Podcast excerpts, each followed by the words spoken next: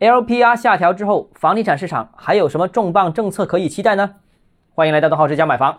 过去这两个礼拜啊，楼市有两条重磅消息。首先，第一个呢就是七十大中城市五月份的数据是延续了四月份的数据，继续下跌，楼市进一步的低迷。第二个是五年期 LPR 下调十个基点，一百万的三十年贷款每个月可以省约五十八块钱利息。五十八块钱，是的，谁又会因为这五十八块钱的优惠而会去在这个时间买房呢？现在楼市如此的表现，再配合偏弱的救市政策，市场不免有点失望啊。不过另一方面呢，市场也在传闻 LPR 下调之后，后续还会有其他的刺激经济政策可能会出台。那到底有没有可能？到底会是什么样的利好？到底刺激政策什么时候才能出呢？首先，我还是想谈一谈 LPR。前段时间，央行短期便利借贷和中期便利借贷的利率都接连下调，所以 LPR 利率下调其实也是意料之内啊。房地产市场不仅经济不好，那放水降息几乎是看门老大爷都懂得常规操作。那利息降了，常规的看法是企业融资成本降低，房贷还贷压力都会降低，那自然会利好实体经济，也利好房地产市场。但也有分析担心，单纯的这些放水啊，缺乏新意。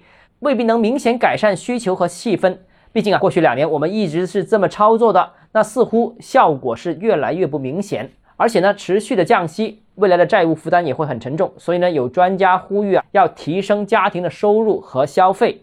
总的来说，我个人认为降息当然是好事啊，它能实实在在的降低房贷的利息，无论是对正在还贷的朋友，还是准备购房的朋友，都是一个好消息。那至于政策是否能起到鼓励购房的作用呢？又能起到多大的作用呢？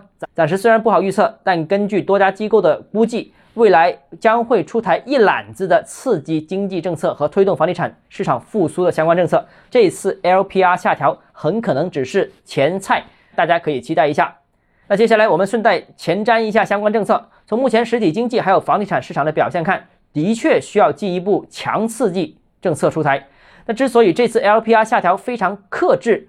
有说法是宽松货币政策的边际效应正在下降，副作用正在增加，而期待中的一揽子刺激政策还没有见到。也有观点认为，可能是担心地方债务压力过大等等问题。后续有没有相关政策，政策力度是强还是弱，这些都是未知之数。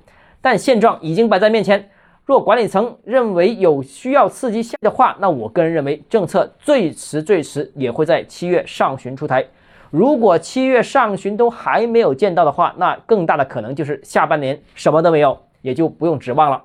那维持现状扛过去，可能是最后的选择。好了，今天节目到这里。如果你个人购房有其他疑问想跟我交流的话，欢迎私信我或者添加我个人微信，账号是加买房六个字拼音首字母小写就是微信号 d h e z j m f。想提高财富管理认知，请关注我，也欢迎评论点赞转发。